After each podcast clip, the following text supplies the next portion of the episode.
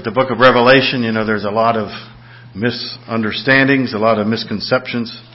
Um, some things that he's trying to say, it's hard to hear, kind of like if the mic isn't working, right? But um, as we look at Revelations, I think it's a lot to get excited about, and I love the way the book closes. Jesus closes with saying, "Surely I come quickly." And the exciting response of John was, even so, come quickly, dear Lord. Uh, what he's saying is this is really worth looking forward to, and it's really going to be worth it. I tried to put it in a pen the best I could, but obviously a pen is only so good. Um, but it's really worth looking forward to. So you look, study the beast and you study all the horses that are galloping about and you're wondering what's going where and what do all the hairs of the horses mean and the all this kind of stuff, and we can get confused. But the bottom line is, John says, you're going to be so glad that you made it when you get to the other side.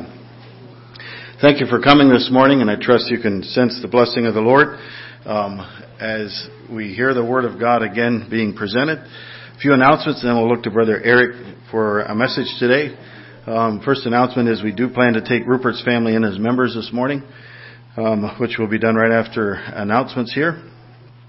Um, this afternoon, a live quartet is here to give a program at 1:45. Uh, Sunday evening committee, do you have any uh, announcement as far as programs this afternoon or next Sunday?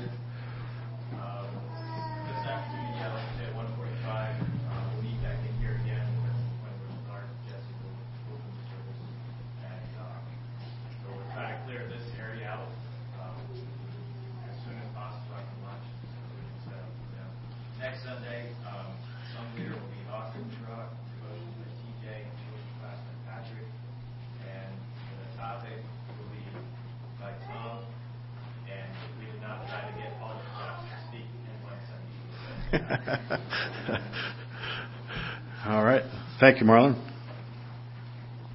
Uh, school devotions on Monday is Mark Coons, and Wednesday evening devotional is Elvie. Also, to keep in mind, next Wednesday evening, so it'll be in a week and a half, we'll be looking at reorganization. Um, papers should be emailed and coming out next Sunday, so keep that in mind. Does anyone else have an announcement for us this morning?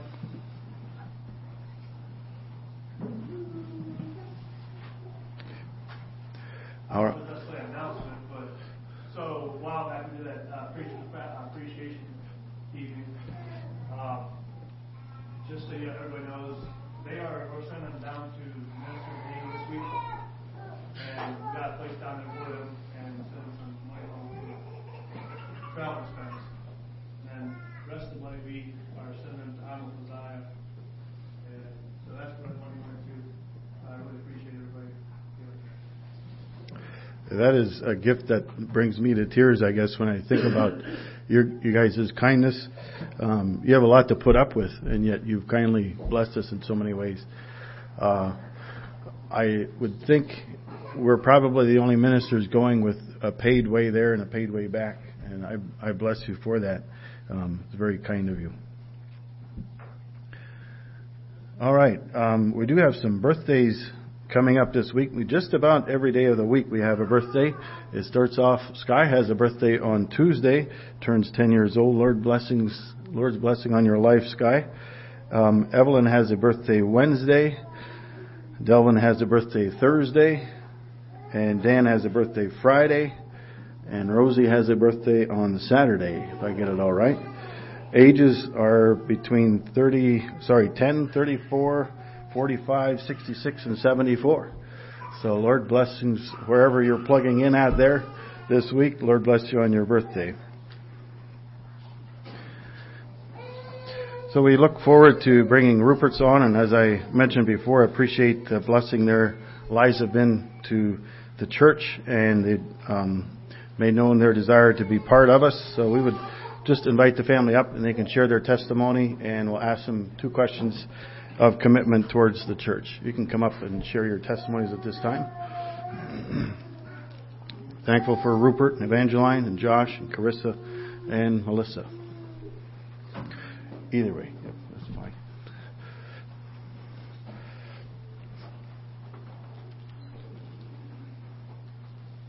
I guess I'll start. Um, well, first off, jumping off of um, uh, announcements, I don't think we have a lot to put up with with the ministry here. Uh, they're they're really great, and um, I think of that often on Saturday afternoon, Friday afternoon, or whatever when I'm doing my thing. Someone's getting ready to preach, and I, I, I really appreciate that. Um, money doesn't compensate for it. Um, I was thinking about what to share, uh, and um, come on here somewhere. There we are. My wife's got a bookmark in here too.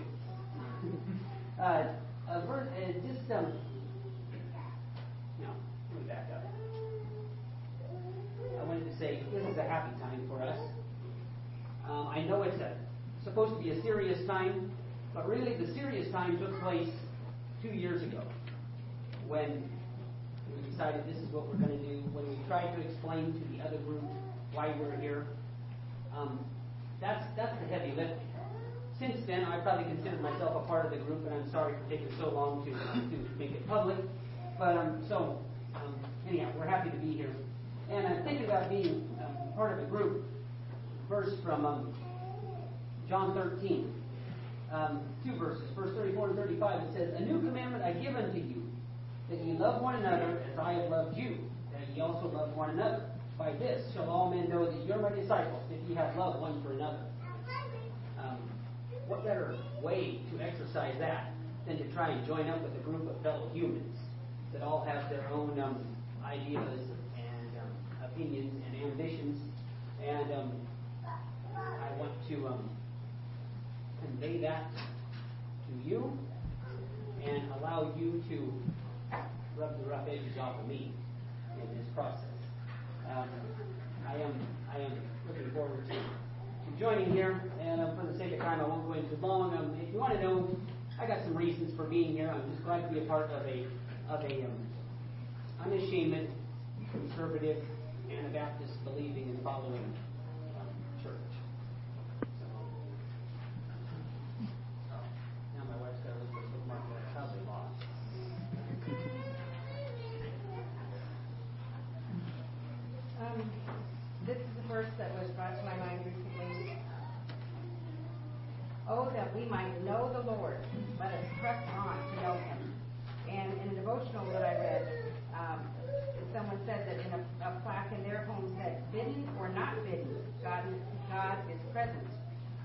modern version might be, "Acknowledged or unacknowledged, God is here." And um, I just want to make a conscious effort in my life to remember that God is with me in my daily life, whatever I'm facing, whatever I'm choosing, I'm responding to my children. And um, when you think of me, pray for me. There's lots of situations all day long. And I want to live all day long in a way that um, show God's mercy and forgiveness and patience with my children. And um, I desire your prayers and your patience with me also in my family, and I'd like to become a part of this.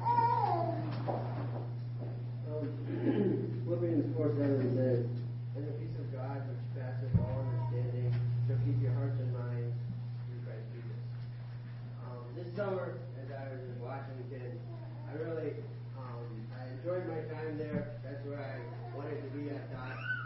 And it was a it was a good time, but um, I felt um, like God wanted me to be here um, at church and at home, and um, He wanted me to become a member here, and I struggled with that.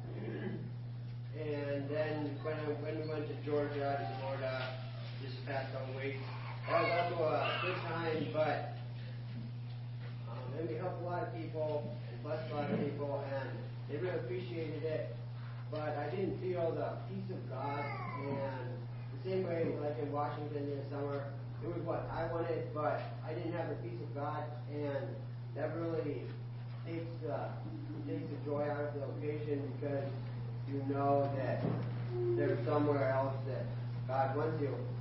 And so I'm just happy to say this morning that this is where God wants me, and I have the peace of God, and I'm excited about becoming a member here. And then James 4 6 says, um, God resists the proud, against grace and the humble. And I really struggle with pride, and I'm a proud person. And I just ask for your prayers that um, God would humble me, that He can use me. Um, God cannot use proud people, and pride cannot be in the presence of God.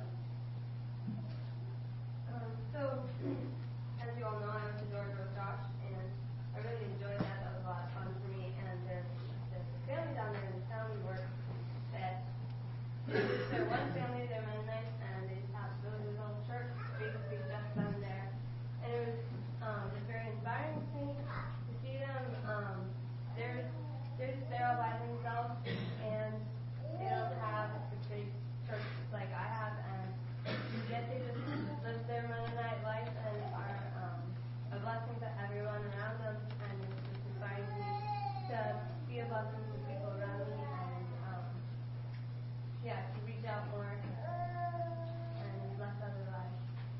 And I'm glad I can become a member of this church. Henceforth, henceforth there is laid up for me a crown of righteousness, which the Lord, the righteous judge, shall give to me at the day, and not to me only, but unto all them that love his appearing. And I want to live my life um, as a blessing to others and be able to look forward to that crown of righteousness, and I hope that you as a church will help me to be a better person and live my life to the fullest. If you want to look this way, I want to ask you two questions in regards and commitment to the church and to the Lord Jesus Christ first and foremost, because He's the head of the church.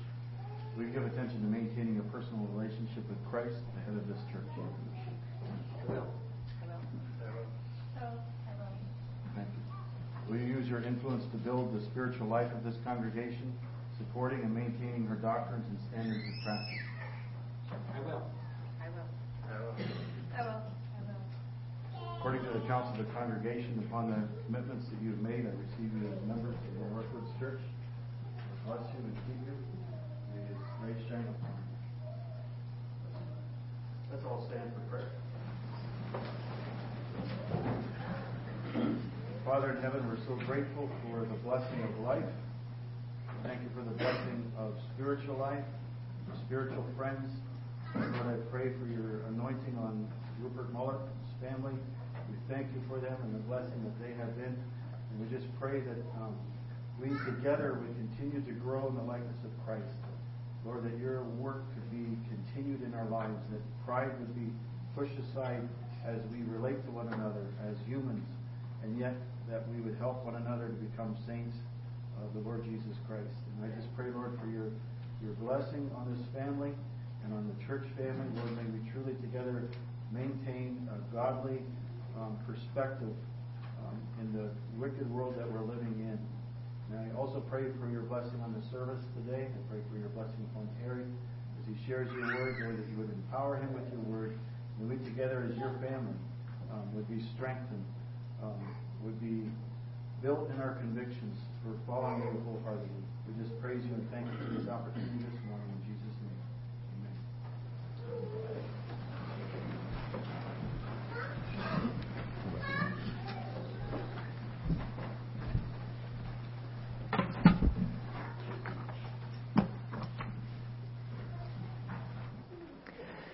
Good morning. Would you turn with me in your Bibles to Proverbs 13? As we go through the message this morning, I hope you can bear with my voice. I've been fighting off a cold and it's been it's getting better, but my my voice is not quite there yet. Proverbs chapter 13 one verse for now. Proverbs 13 verse 3.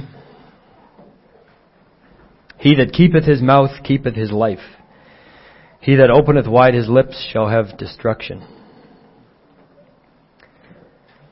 As I was studying this theme, I thought I'll just read that verse and I will sit down and we can think about it for about 35 minutes because there's a lot to think about. He that keepeth his mouth keepeth his life, and he that openeth wide his lips shall have destruction. Adam Clarke says the government of the tongue is a rare but useful talent. and as a disclaimer at the beginning here, I feel extremely vulnerable up here speaking on this subject. And if you're looking at me saying, uh, maybe practice what you preach or something like that, I know that already. Um, I was convicted and challenged and impressed as I studied this, so we'll get that out of the way. And you can apply this teaching to your own life. the government of the tongue is a rare but useful talent. How many of you have gotten yourself into trouble by not controlling what you say or how you communicate something? Please raise your hand.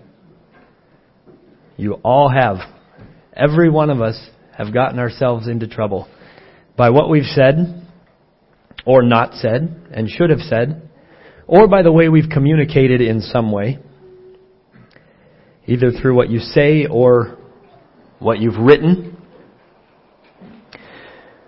We have all said something that we regret later. We've been hurt by what someone has said. We have hurt people by what we've said.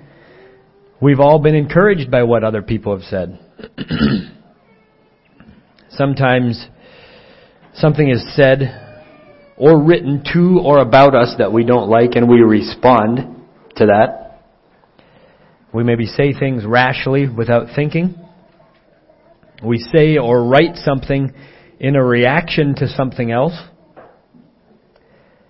And many times this escalates into something that could have been and should have been avoided. And it's all because of the way we communicate, either in speaking or writing, emails, social media, letters. They can all get us into trouble. The bottom line is what we say or how we communicate really does matter. Has a big implications in the way we communicate.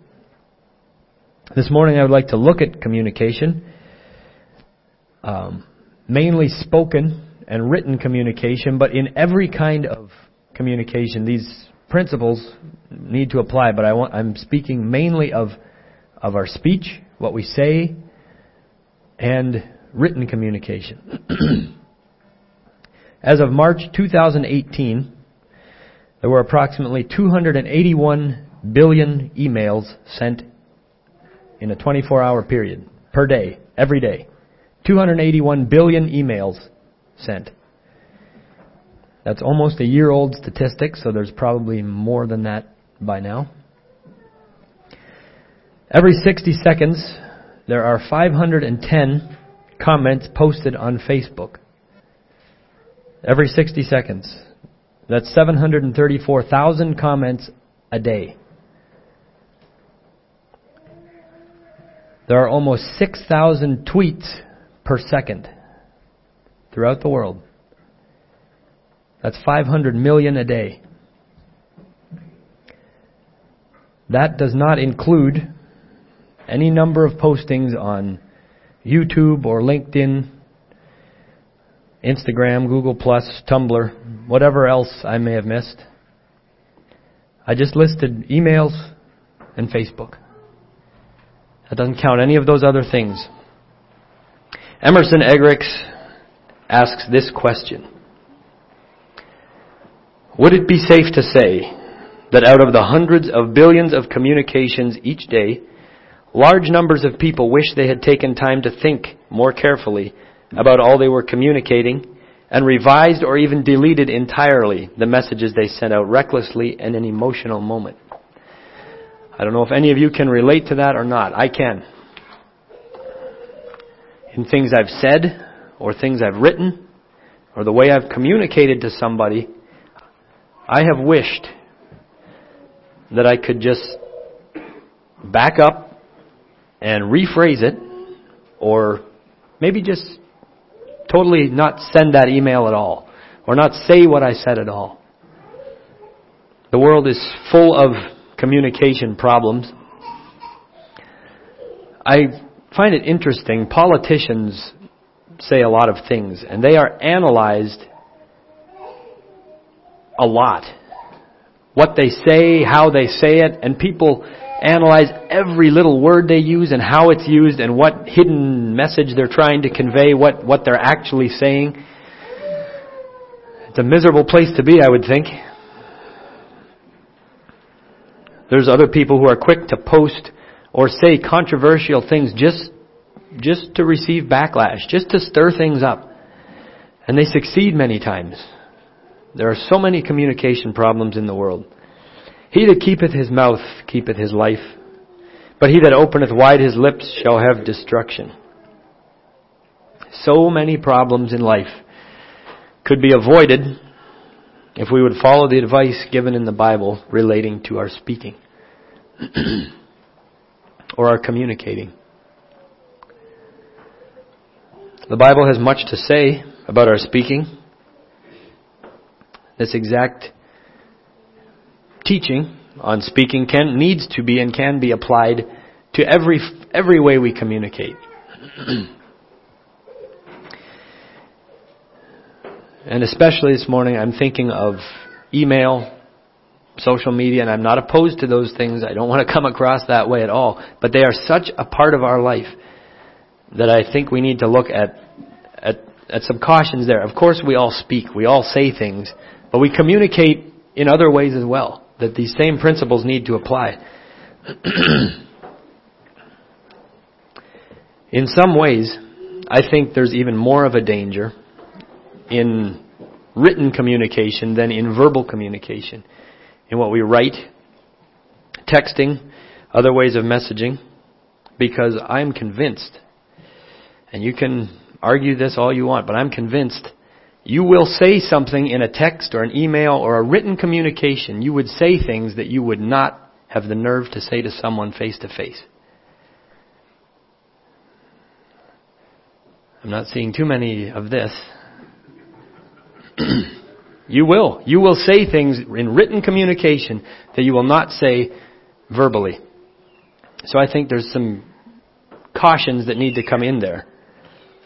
The reason for that is there, there's many reasons, but I, I've boiled it down to one thing, and that's invisibility. When you write a letter, or an email, or post something on social media of some kind, or even a text, you are invisible. And the other person is invisible.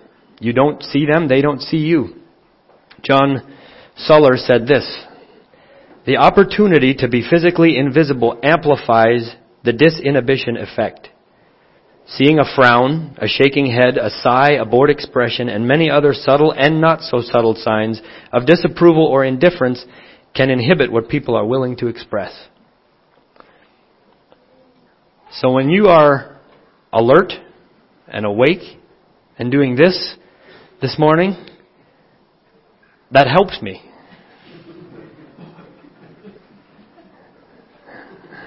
Thank you. This is also the reason, though, where I say written communication, there's, there's dangers. I mean, we, we need to do written communication, but there are dangers in saying things or writing things you wouldn't say, which is why I would caution young people especially, when you begin a dating relationship, not to text too much, because you would text things you would not have the nerve to say to that person personally. It, it adds a depth to a relationship that needs to come in person later on. you may say, well, that's an old fashioned thought. Maybe it is, but I think it's right. It takes time to develop these things. Proverbs 21:23 says, "Whoso keepeth his mouth and his tongue keepeth his soul from troubles." In other words, think before you speak. Think before you talk or write. But think what? What do we need to think before we talk or before we write?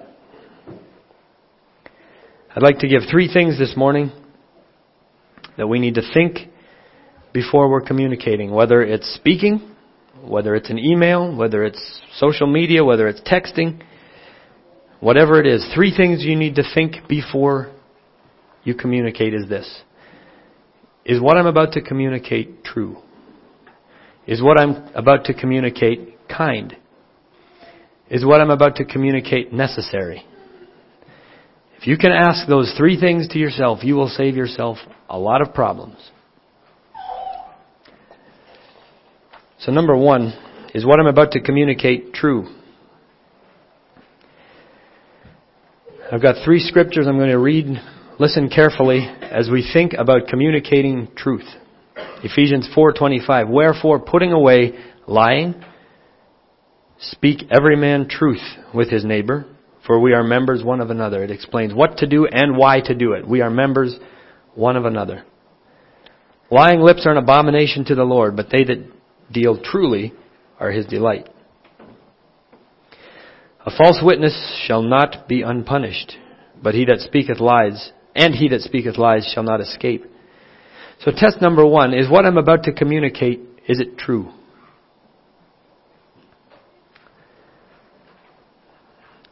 And you are all thinking, I don't have a problem here. Of course what I say is true. I would never lie, and that's good. You shouldn't lie. What about when you hear things that are. How many of you had had someone come up to you and say this? I don't even know if this is true, but.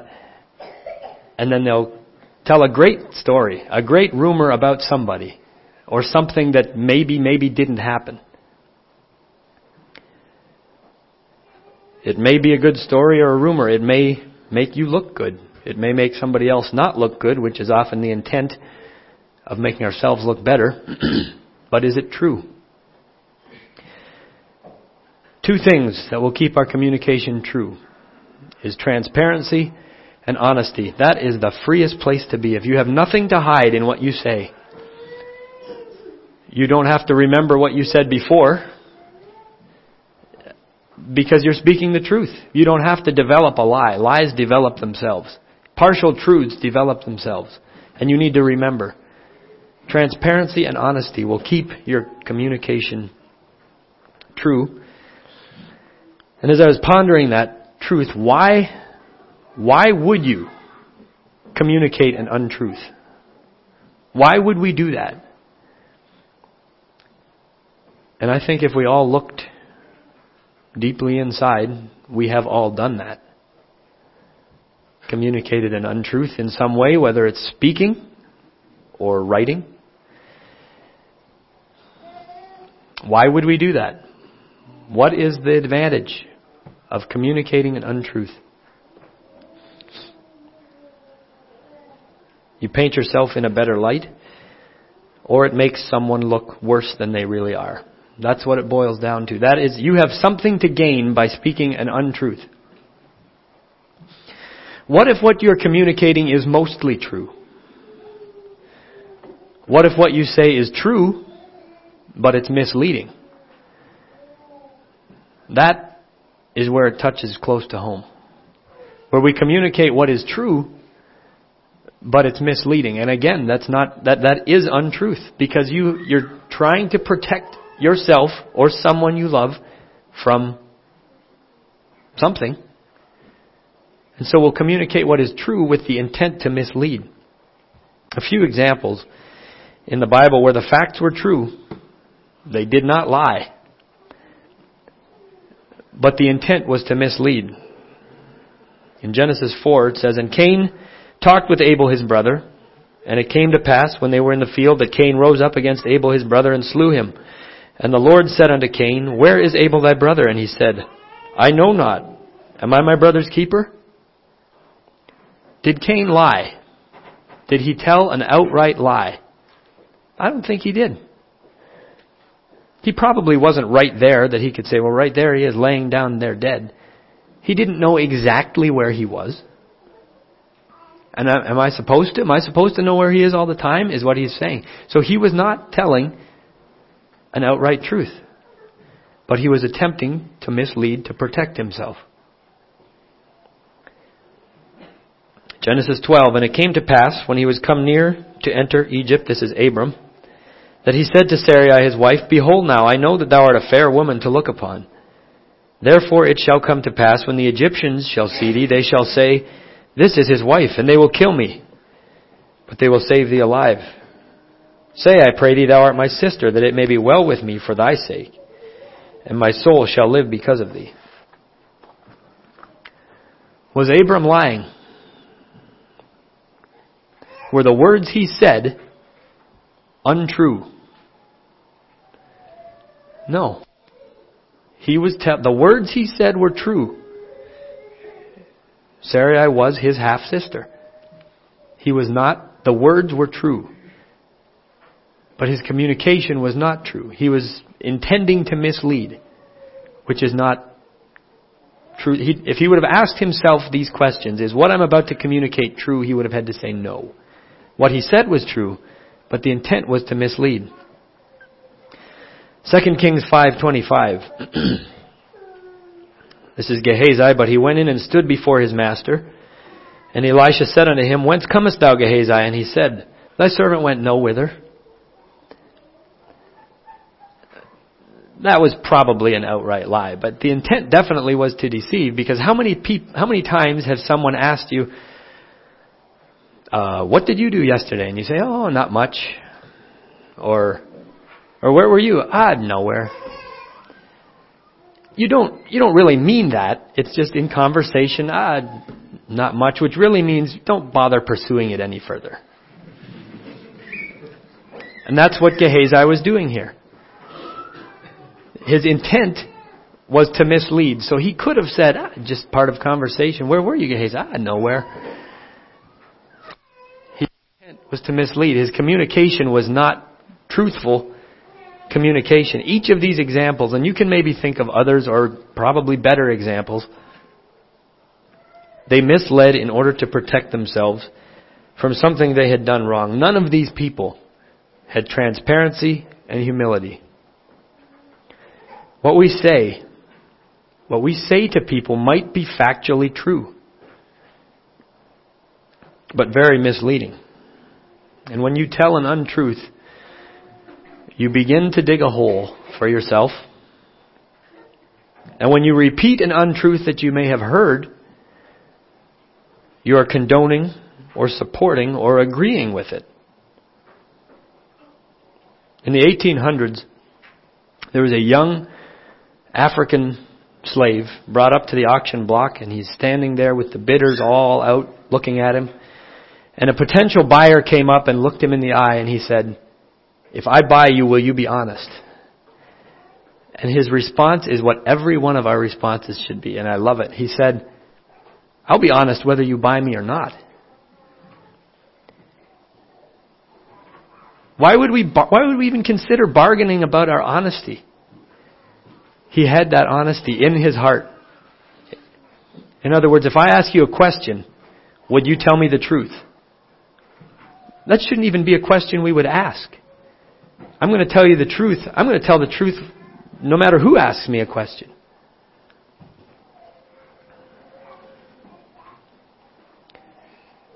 Turn with me to Matthew chapter 12.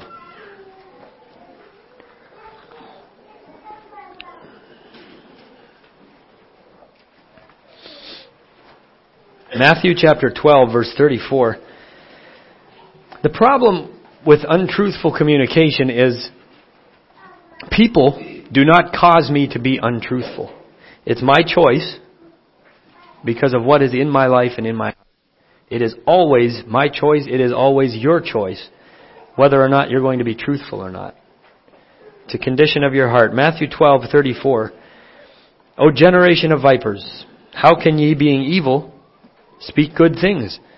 For out of the abundance of the heart the mouth speaketh. A good man out of the good treasure of his heart bringeth forth good things, and an evil man out of the evil treasure bringeth forth evil things. But I say unto you that every idle word that men shall speak, they shall give an account thereof in the day of judgment. For by thy words thou shalt be justified, and by thy words thou shalt be condemned. I'll stop reading there.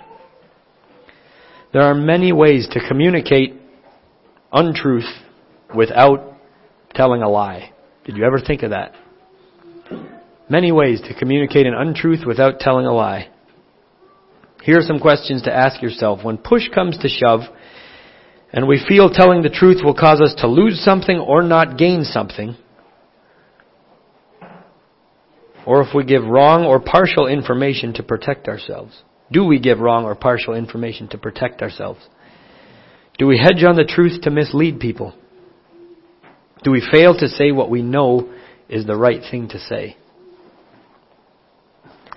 If we are not committed to being transparent and true when we communicate to or about other people or situations or in anything, if we cannot commit to being transparent and true, there's no point in even looking at the other questions about is it kind and is it necessary. Question number two. Test number two is, is what I'm about to communicate, is it kind? Turn with me to Ephesians 4, verse 15. And as you're turning there, I want you to listen to this. It has been said that people hear your words of truth, but they feel your words of kindness. People hear your words of truth, but they feel your words of kindness. Ephesians 4:15, but speaking the truth in love may grow up into him in all things, which is the head, even Christ. Speaking the truth, we got that part, we covered that in love. Proverbs 15:1 says, "A soft answer turneth away wrath, but grievous words stir up anger." Ecclesiastes 10 verse 12 says, "The words of a wise man's mouth are gracious, but the lips of the fool will swallow him up." when we communicate, assuming it's truth already, but when we communicate, it is possible to use kind words and be very unkind. And I've probably done that. To communicate using kind words, but there's an undercurrent of disgust or demeaning or something there that is still being unkind. And I tried to come up with another word other than is what I'm about to say kind. Kind is kind kind is kind of a childish word. But I couldn't come up with a better one. Is what I'm about to communicate kind. You can say kind words in an unkind way. There are a few different ways we tend to be unkind. If I or someone close to me has been wronged, it is my human nature to rise up and to defend how I've been wronged. And many times, what I say or what I communicate, what I write, will come across as unkind. When you rise up in defense of being wronged many times, it will come across as unkind. It's a reaction, a retaliation.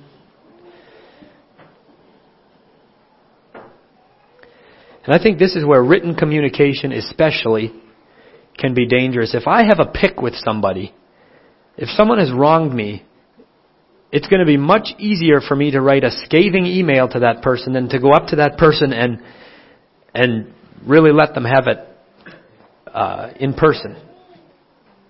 I don't know if any of you can relate to that or not.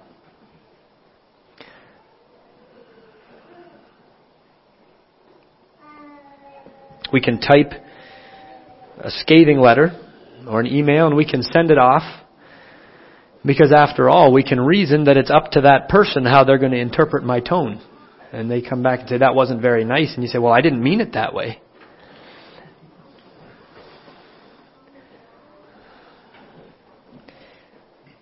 I think I'm most susceptible to unkind communication when there's a lot of emotion involved, when I've been mis- misunderstood, or I feel like I've been treated unfairly. And it's times like this when we tend to communicate in an unkind way. Write unkind remarks. I'm finding out the best way to avoid making unkind remarks in retaliation is just to stop and step back and swallow my pride, however I may have been wronged. There may be time to uh, I don't like this term, but I think you understand what I mean. There may be time to set the record straight later. But you are very rarely in a good frame of mind to do that immediately after you have been criticized or mistreated or treated unfairly. So step back and wait. Swallow your pride. If you feel that you have been treated unfairly or you feel like you have been criticized, remember this. There's almost always an ounce of truth in that criticism. Learn what you can from it. Somebody obviously saw something in you. It may be magnified and it may be blown up, but there's probably an ounce of truth there. So before you retaliate in what you will probably regret, stop and consider. Think before you speak. Think before you write. It's always a good policy to think first and speak later. A rash decision is rarely a good one.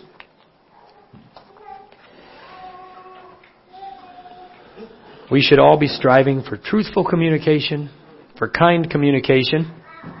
And in that truthful communication, we tend, or it can be a tendency, to just lay it out the way it is for somebody. But being brutally honest or being blunt is not always a virtue. That can come across as unkind many times. Paul says we need to speak the truth in love. The way you communicate demonstrates who you are.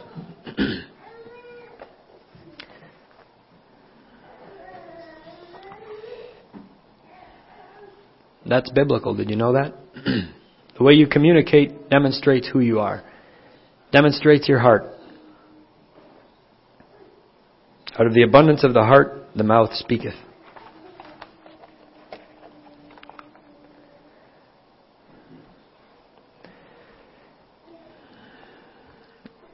Did you ever think of what all that means? The way you speak or write, the way you communicate is who you are. That means if you communicate with the intent to mislead someone, you are your heart is you've got untruthfulness in your heart. If your communication is not kind, you're not a kind person. That sounds blunt, but that's what that means. What's in your heart will come out, and what's coming out is obviously what's in your heart.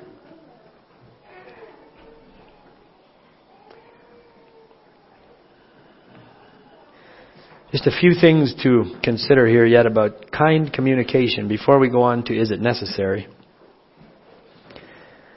People will not hear what you have to say if your communication is not kind.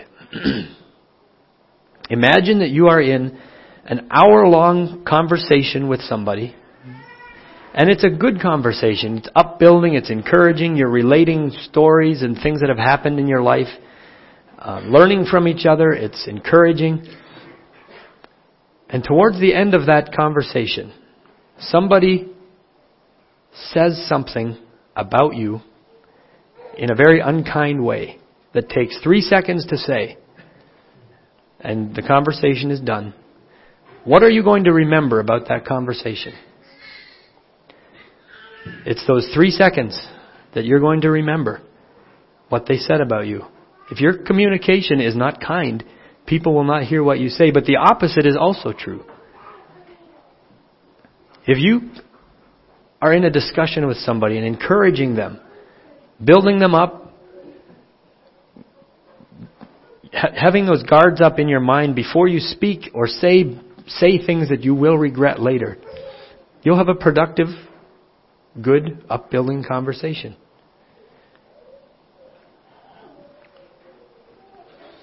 Colossians 4 6 says, Let your speech be always with grace, seasoned with salt, that ye may know how ye ought to answer every man. Always with grace, always with kindness. This doesn't mean just when someone agrees with me, or just when they're kind to me first. This means always.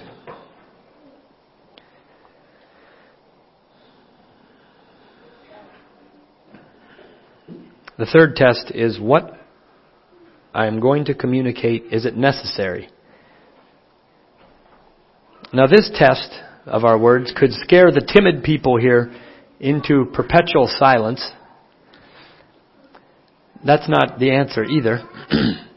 it's a, maybe a safer place to be, but that's not the answer either.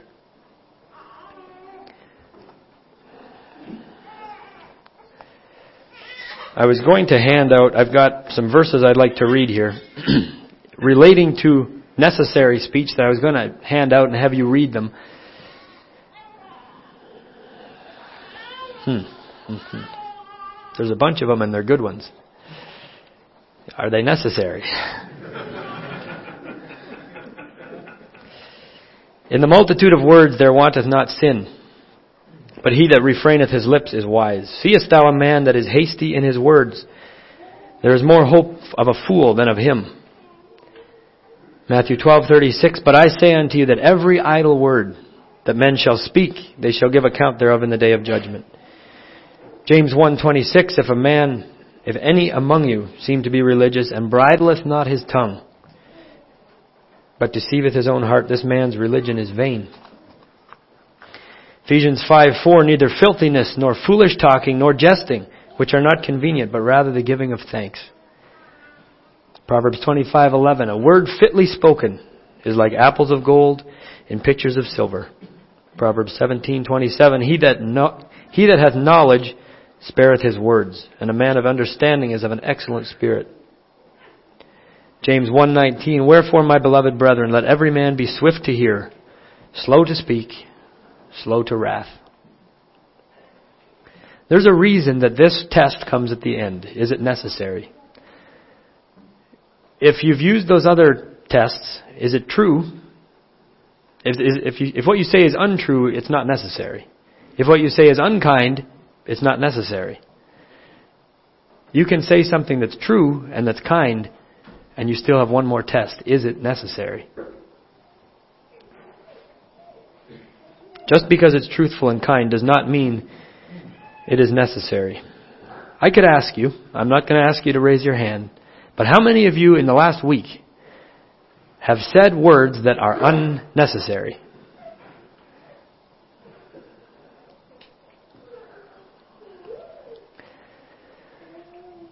How many of words have you said that were not helpful in any way? They were just something you said. They were not necessary at all. Speaking or communicating what is necessary, it takes discernment. what we have to say might be necessary, but the timing might not be right. Wise words said at the wrong time are no longer wise words. A good man out of the good treasure of his heart bringeth forth good things, and an evil man out of the evil treasure bringeth forth evil things. But I say unto you that every idle word that a man shall speak, they shall give account thereof in the day of judgment. For by thy words thou shalt be justified, and by thy words thou shalt be condemned. We talked earlier how unkind words come from an unkind heart. The same is true with unnecessary communication. Unnecessary or careless words come from a careless heart. As I was pondering that, I'm sure you've all heard this. Maybe your mother said it to you. If you don't have anything nice to say, don't say it at all. I believe that's true as well.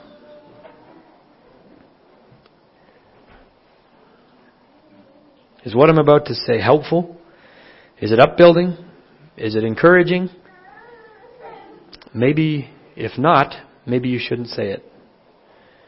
Is it necessary?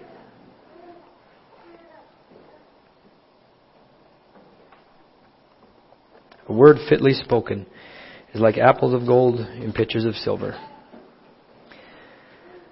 In conclusion,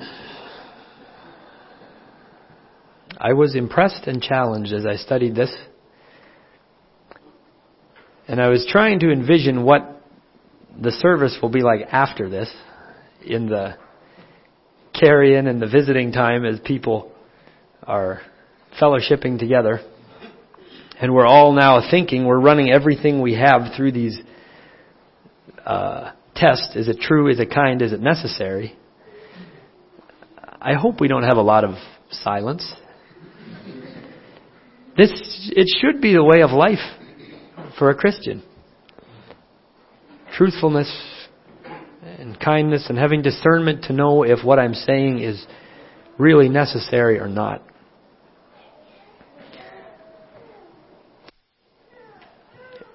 If we consider how incriminating what we say and how we say it is, the way you say something is a revelation of your heart. What you say is a revelation of your heart. It incriminates you, for good or for bad. That's the challenge to me. What, how have I said things? And what have I said? And if, if someone else would have said what I said the way I said it, how would they look at me and say, boy, what is his heart like? I could take you to a specific places. And this sounds like I'm easily offended maybe, but I, you could probably do this too. I could take you to a specific place and a time when someone said something, it took them two seconds, but what they said hurt deeply. It was offending and it was, or not offending, but demeaning and I remember that. I could also take you to places where people have said things that were a huge encouragement to me, just a real boost. And you can probably do that too. What we say and how we say it has a huge impact on other people. And you are responsible for what you say and how you say it. Proverbs 6 says, Art thou snared with, uh, with the words of thy mouth? Thou art taken with the words of thy mouth. Do this now, my son, and deliver thyself. When thou art come into the hand of thy friend, go, humble thyself, and make sure thy friend. If you, if you find that you have said something or written something that you regret, you wish you could go back and rephrase or, or even not say it at all, you, we know you can't do that. But go to them quickly. Make it right. It's been said that sweeping those remarks under the doorstep create a landmine that will explode later. I've seen that happen. When you don't make right what you've said and you know it's wrong, it will come back to haunt you. Let your speech always be always with grace, seasoned with salt, that ye may know how ye ought to answer every man. Is what I'm about to say, is what I'm about to communicate, is it true? Is it kind? And is it necessary? If you're able to, would you kneel for prayer?